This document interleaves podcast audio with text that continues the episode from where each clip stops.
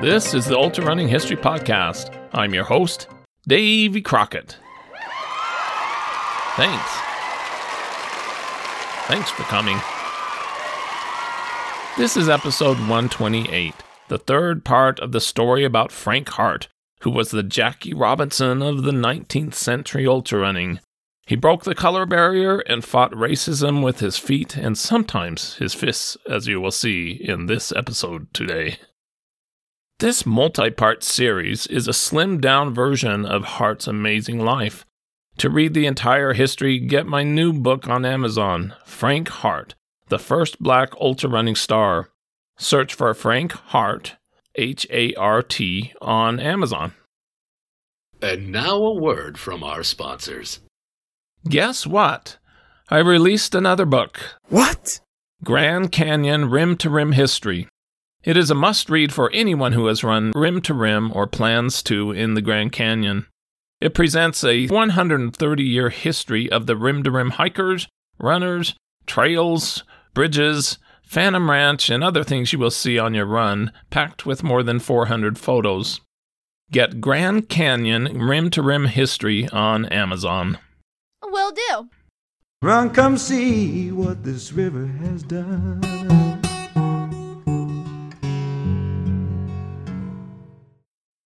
Releasing this episode was delayed a week because 10 days ago I went through the fun of going through total knee replacement. I seem to be recovering well.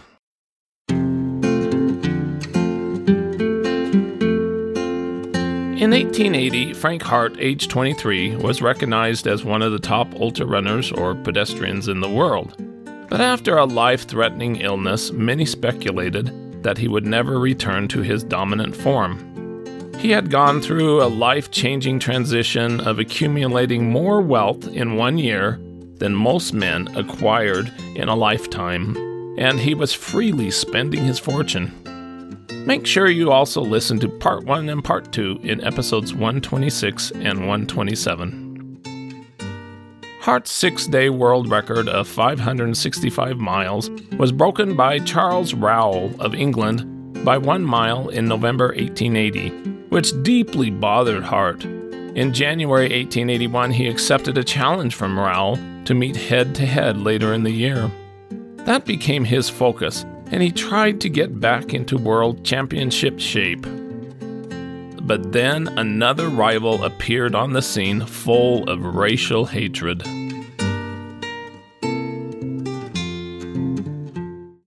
John Hughes, known as the Lepper of New York, did not hide his racist hatred for Hart. He had been a poor day laborer before he found success in pedestrianism. He was born in Ireland and was the son of a competitive runner. When he was a boy, he was a fast runner, won some races, and could run close to hounds in fox hunts. With no formal education, he emigrated to America in 1868 at 18, became a citizen, and worked for the city of New York in Central Park. It was said that he was, quote, stubborn as a government mule. He was called the lepper because of his particular way of walking with an odd jumping gait. Hughes was known for his temper and often showed inappropriate behavior in races. He desperately wanted to be recognized as the champion pedestrian of the world. It was reported Hughes is a boastful and ignorant fellow, and unlimited confidence in his powers. Hughes had experienced some success, but had failed to win any of the big six day races. His best six day mark was 520 miles when he finished sixth at the Rose Belt race in 1879, won by Hart. But finally, on January 29, 1881, Hughes had the finest race of his career when he broke the six day world record, achieving 568 miles in the first O'Leary International Belt Race held at the American Institute building in New York City. Hart did not compete in that race, choosing instead to get ready to defend the original American O'Leary belt to be held the following month. As the third O'Leary belt approached, Hughes desperately wanted to win that O'Leary belt too and beat Hart. He boasted that he could cover 600 miles. In 1881, Bernard Wood's Gymnasium and Athletic Grounds in Brooklyn, New York, was a popular place for runners to train on an indoor sawdust track. In February 1881, both Hart and Hughes used the track to train for the upcoming O'Leary Belt. Hughes would often yell hate filled racist slurs at Hart. Hart had nothing good to say about Hughes. One Sunday afternoon, while both were training there, they competed in an eagle based sprint together, which Hughes won. Hart yelled that he would beat Hughes at an upcoming match. Hughes turned around and shouted, You lie, you black. Saying this, he struck Hart with a powerful blow under the chin. Hart fell flat on his back, but was up again in an instant and hit Hughes over the right eye. They continued to deliver blows, but Hart was no match for the bigger Hughes. Trainer Happy Jack Smith jumped in and separated them. As Hart went away, Hughes shouted at him, I'll kill you the next time I meet you on the track. Hughes had a black eye and Hart had a swollen cheek. When a reporter asked Hughes why Hart didn't have a black eye, he replied disgustingly, I would have had to put white marks on Hart to have given him black eyes, wouldn't I? Hughes moved his training to the American Institute building in New York City. His wife said, He does not wish to associate any longer with such low trash as frequent the Brooklyn Gymnasium. The two bitter rivals competed in the third O'Leary Belt six day race held in Madison Square Garden with 20 starters on February 28, 1881, in front of 8,000 spectators.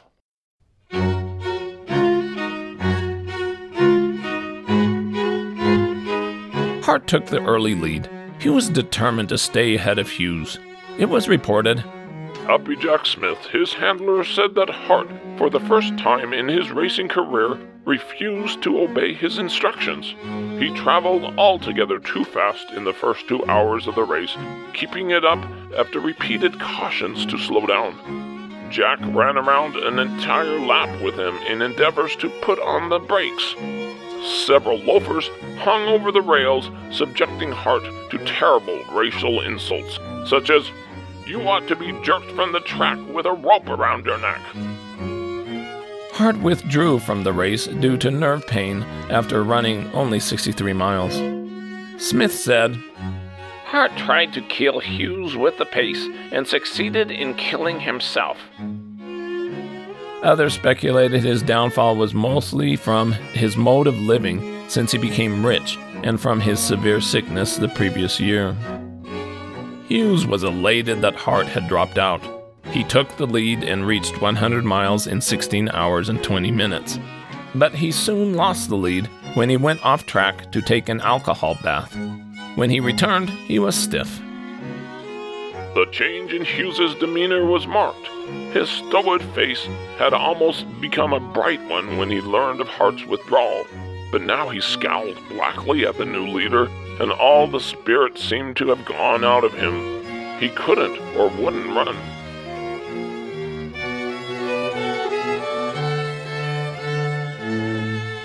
Hughes made frequent brief stops on day two and experienced, quote, excruciating pains in his stomach, causing him to fall on the track.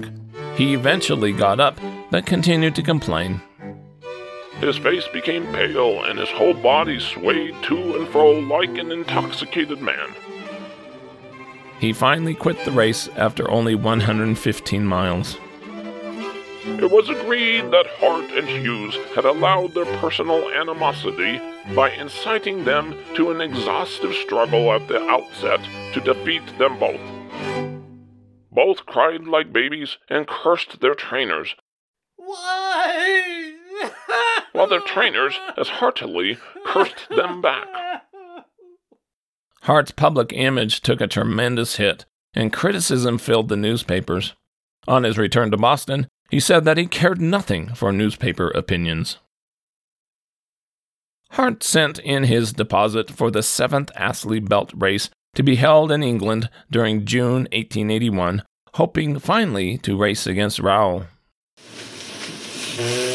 On April 17, 1881, he sailed for England. His new manager, John W. Luke, a former private detective from New York City, went with him, along with one of Hart's black friends who would serve as his attendant. Night and day he trained, running or walking on the deck of the steamer. Happy Jack Smith had resigned as Hart's trainer because Hart would no longer train as Smith desired. After all that Smith had done for Hart, including nursing him back to health, their breakup was sad to see.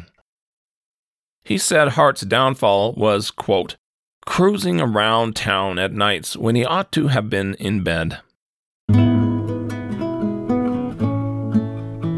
Hart arrived in England on May 1, 1881. He trained at a public park in London. As the race approached in June, probably because of overtraining, his feet swelled and his legs suffered from rheumatism. He had to pull out of the Astley Belt race, bitterly disappointed.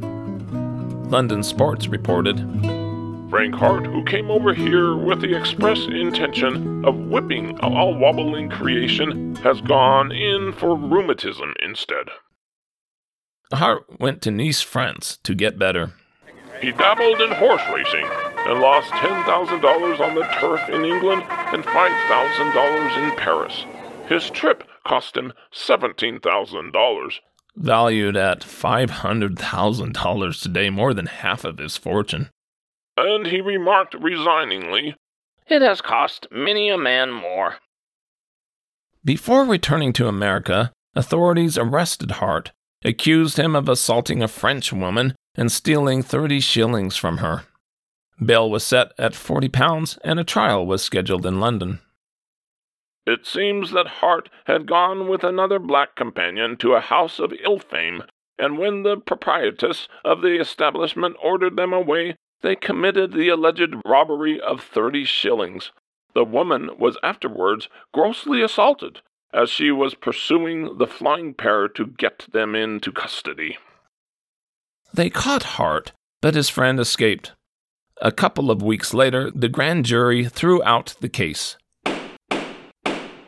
The newspaper London Age reported The charge against Hart was utterly devoid of foundation and the grand jury without hesitation threw out the bill, Hart leaving the court without a stain on his character. Unfortunately, this outcome was not printed in papers across America. Hart returned in shame to Boston about a month later. He gave his side of the story to the Boston Globe, attempting to brush off the controversy of the original story that was printed nationwide. He explained One evening, accompanied by a friend, I entered a bar room. There was a man and a woman standing there quarreling. The woman turned round to me and said, You have stolen 30 shillings, which I just left on the counter. At the same moment, the man said, You did. I saw you do it. I was aggravated and struck him. She then grabbed me by the throat, tearing the buttons off my vest. I struck her and was at once taken to the Vine Street police station and in a few minutes released. Charles Rowell, the English champion, traveled to America to sightsee, and Hart tried unsuccessfully to get him to accept a six day challenge from him. He said, I will never be satisfied until I beat him. After nine months away from competition, in December 1881, he ran a 75 hour exhibition race in Memphis, Tennessee, and won with 306 miles, the furthest that he had reached in more than a year and a half. With that tune up, two weeks later, on December 26, 1881, he started in a six day race in the American Institute building in New York City with 14 starters. Surprisingly, he was the favorite among the wagerers. About two days later, he reached an impressive 221 miles, just two miles behind the leader. However, on the third day, Hart became sick from inflamed lungs and quit the race after 229 miles, more than 40 miles behind. Another failure. The race had billiard tables set up in the center area of the track, and Hart spent most of the following days playing pool and watching the runners. Patrick Fitzgerald went on to win and break the world record with 582 miles. Hart went to New York City and set his sights on the next big six day race to be held in Madison Square Garden, the Diamond Whip, on February 27, 1882. This would finally be his chance to race against Charles Rowell, who was undefeated in six day races. But then came the shocking news that Hart's backers from former races refused to put up the $1,000 for his entrance fee because of his recent failures. His fortune was running out and he couldn't pay it himself. The referee said he could enter anyway with agreement from all the other entrants. However, they were not unanimous in letting him in without paying. He finally raised the $1,000, with Rowell kindly contributing $100, but it was past the deadline. Again, some of the entrants, including his nemesis Hughes, opposed his late entry. Hughes positively refused to hear of Hart's admission on any terms. Hart was greatly disappointed, and his new backers tried hard to change Hughes's mind, but he refused. Hughes claimed Hart owed him $100 and believed that if Hart was in the race, he would focus on preventing Hughes from winning by dogging his steps. It amazed everybody when Hart entered the garden and went toward one of the runners' cabins an hour before the start of the race. The scorer at the great blackboard put up Hart's name. Reporters were informed that Hughes had finally consented to let Hart run. The fact soon became known in the vast throng, and the cheers showed how great was the sympathy with Boston's colored athlete. Hart himself was overjoyed and was so moved that he could hardly speak. It turns out that a notorious policeman, Captain Clubber Williams, convinced Hughes to let Hart in, likely with a little blackmail involved to pay off a shady favor Williams had previously performed for Hughes. At the start line, something surprisingly occurred. Hart was chewing a toothpick, and as he turned, he saw Hughes. Stepping up to the ladder, he grasped his hand and vigorously shook it. Early in the race, Hart ran alongside Rowell, angering some of the crowd who speculated that Hart had been allowed to run to help Rowell. By running next to Rowell, he could also block other runners from passing. Hughes complained to the referee and wanted Hart to be kicked out of the race. The crowd hissed Hughes. Finally, some in the crowd screamed, Clear the track, Hart! And he ran ahead. After Hart bumped Hughes while passing him, Hughes shouted to the referee, I rule this man out! Hart gave his side of the story to the referee and was allowed to continue. Whenever Hughes ran near Hart, a scowl would appear on his face. On the first day, Rowell covered an astonishing 150 miles. Hart was in third place with 124, Hart reached 217 miles after day two, 313 miles after day three, and 409 miles after day four, accomplishing the extremely rare 400 plus miles in four days for the second time in his career. Hughes broke down on day four, went on a, quote, snail like pace with an agonized countenance, a sorry figure on the track, and fell in the standings but recovered the next day.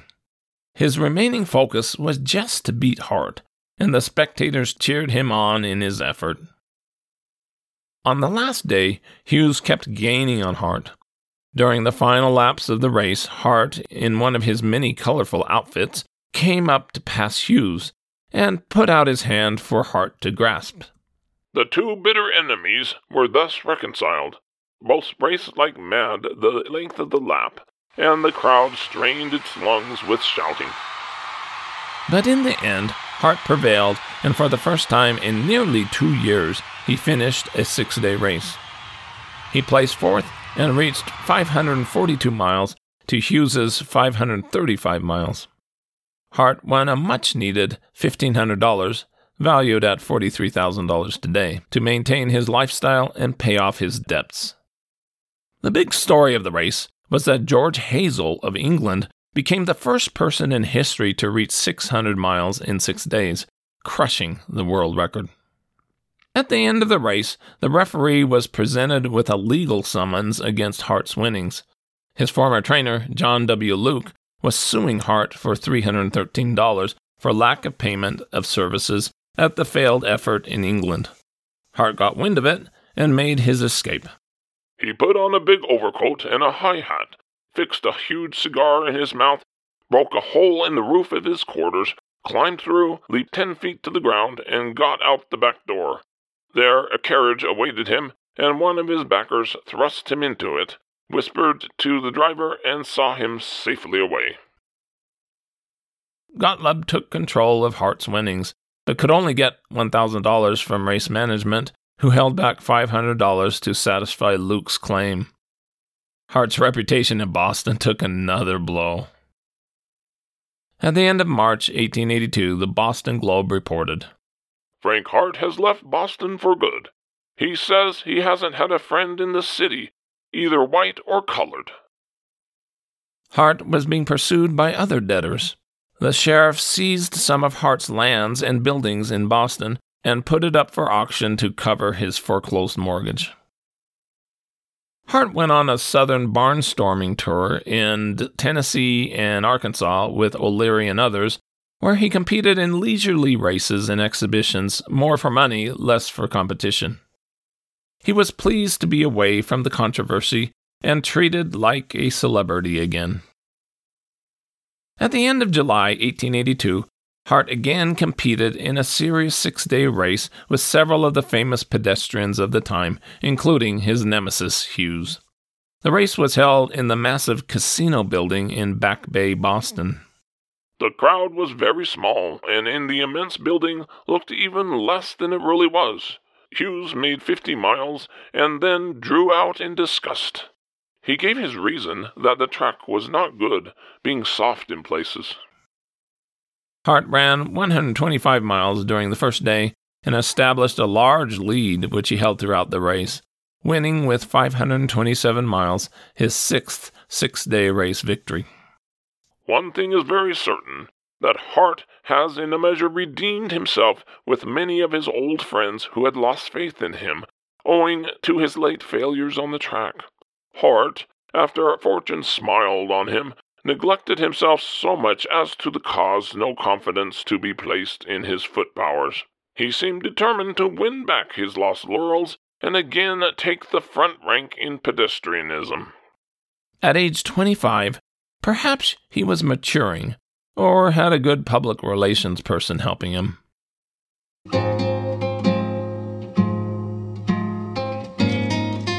The next major race was the Championship of the World six day race at Madison Square Garden on October 23, 1882. Hart wisely kept a low profile and seemed to concentrate on serious training.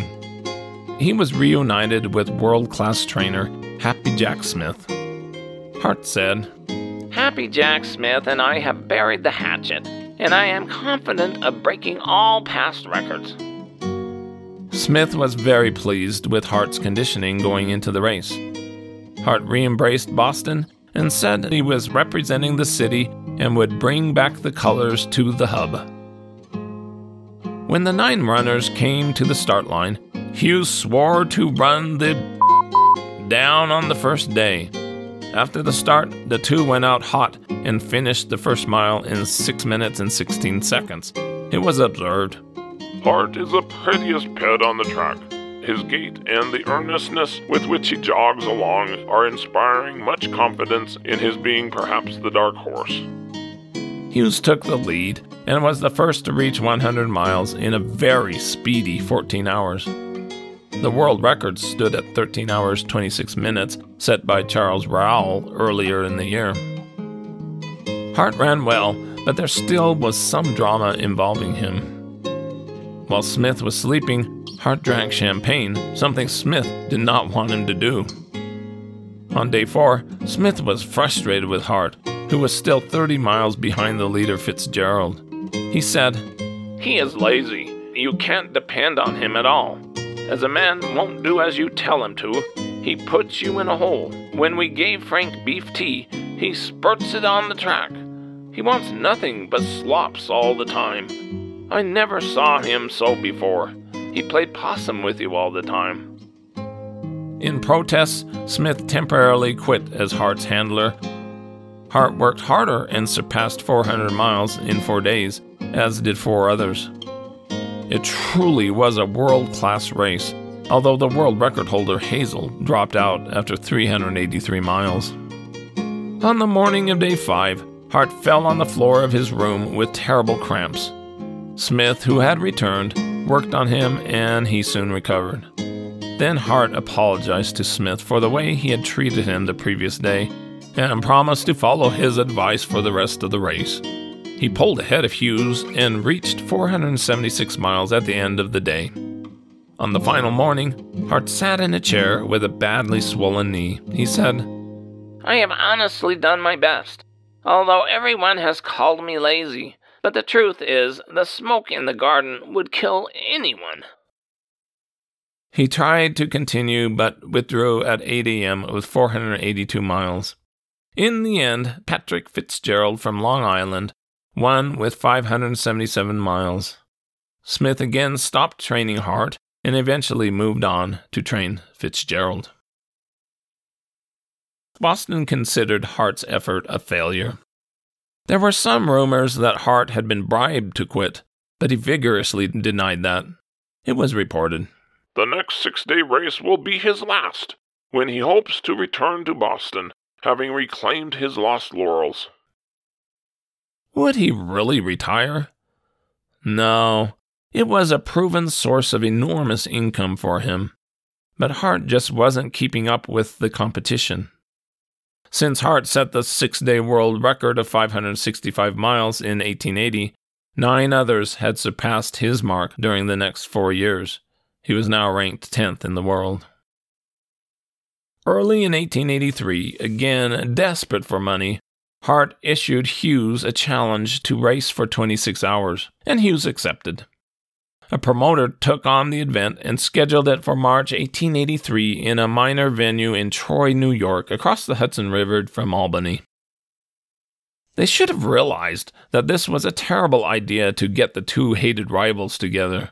Throughout the race, the two had confrontations and were said to be in a quote, quarrelsome mood.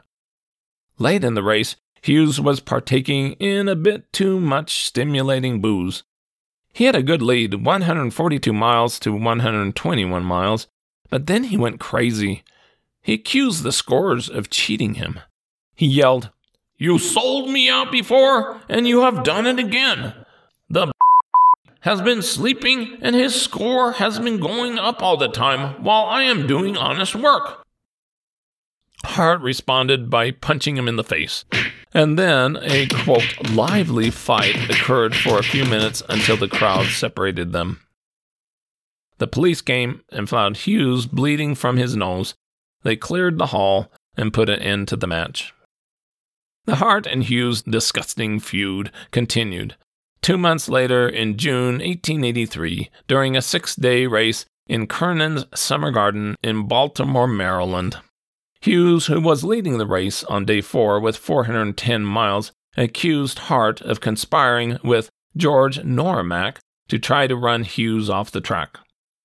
Hart denied it and called Hughes names. Hughes struck Hart, pounding him in the face and throwing him over the rail, and a quote, lively tussle continued. Mrs. Hughes, who had been a faithful attendant on her husband, interfered to separate the men. Hart tried to bite her, but only succeeded in biting the sleeve of her dress. The combatants were parted. The police stopped the fight. Hart treated his black eye, changed his ripped shirt, and continued, but only reached 400 miles, not enough to be eligible for any winnings. Hughes went on to win with 558 miles. Stay tuned for more about Frank Hart and get the full book on Amazon. Frank Hart, the first black ultra running star. That is Frank Hart, H A R T, on Amazon.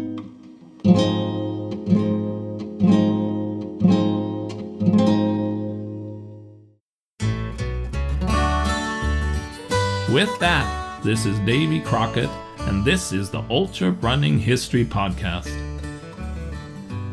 I hope you run fast and far, enjoy life, get outdoors, and most of all, stay safe and don't take unnecessary chances.